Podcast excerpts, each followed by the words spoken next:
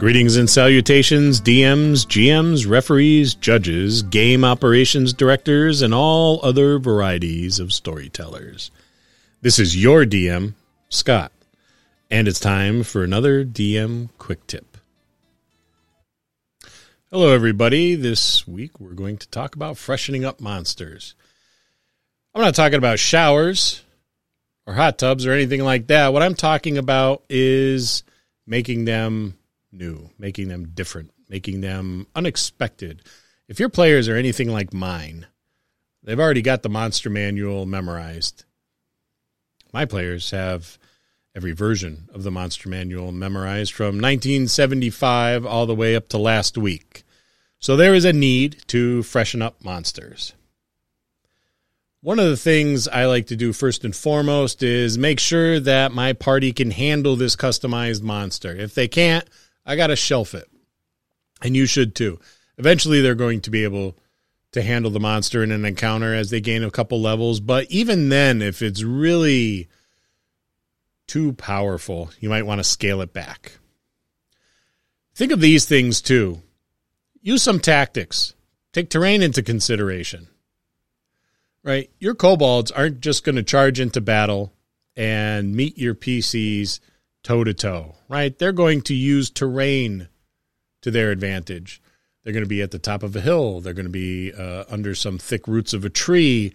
They're going to use guerrilla tactics to get at your PCs. And when you start using stuff like that, that's going to make these less potent monsters a little bit more potent on the gaming table. And your PCs may not expect it. Think about adding a couple spell abilities to one or two monsters, right? You may have a couple boss monsters. Maybe they've elevated themselves to these positions because they have some spell abilities. Maybe it's just a cantrip, but anyway, it's different. Give them a couple first-level spells, second-level spells, maybe a third-level spell. Maybe you have a shaman in the group. Maybe you have a goblin sorcerer.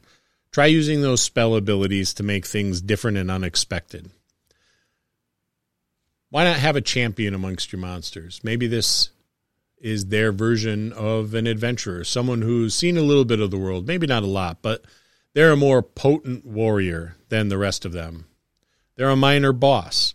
Maybe they're even the chieftain. Make them a champion. Give them an extra attack. Give them a special attack or a special weapon. Make them a little bit larger than the rest of these monsters that you're encountering. Add that extra potency. You can also add some hit points. Give them a better AC. Perhaps they do more damage than the rest of the monsters do. When we're talking about adding special attacks, you could have anything from a poisoned weapon to multiple attacks. Maybe they have a barbarian's rage. You can take these abilities from the classes outlined in the Player's Handbook and other publications by Wizards of the Coast, and you can go ahead and insert them into your monster, your NPC, or whatever have you. Pick and choose, cherry pick these. You're the DM. You can do anything really that you want within reason. Don't forget about movements. Special movements or abilities to avoid attacks of opportunity are also something that could add a little bit of potency to your adversaries. They may move a lot quicker than others of their type. Perhaps they're so used to guerrilla tactics that they can move in swiftly and move out without provoking an attack of opportunity. This is a way that you can throw some kobolds at your third or fourth level party, or some goblins, some otherwise wimpy monsters that they would think they're going to plow through, and add these special abilities, and now they're a challenge.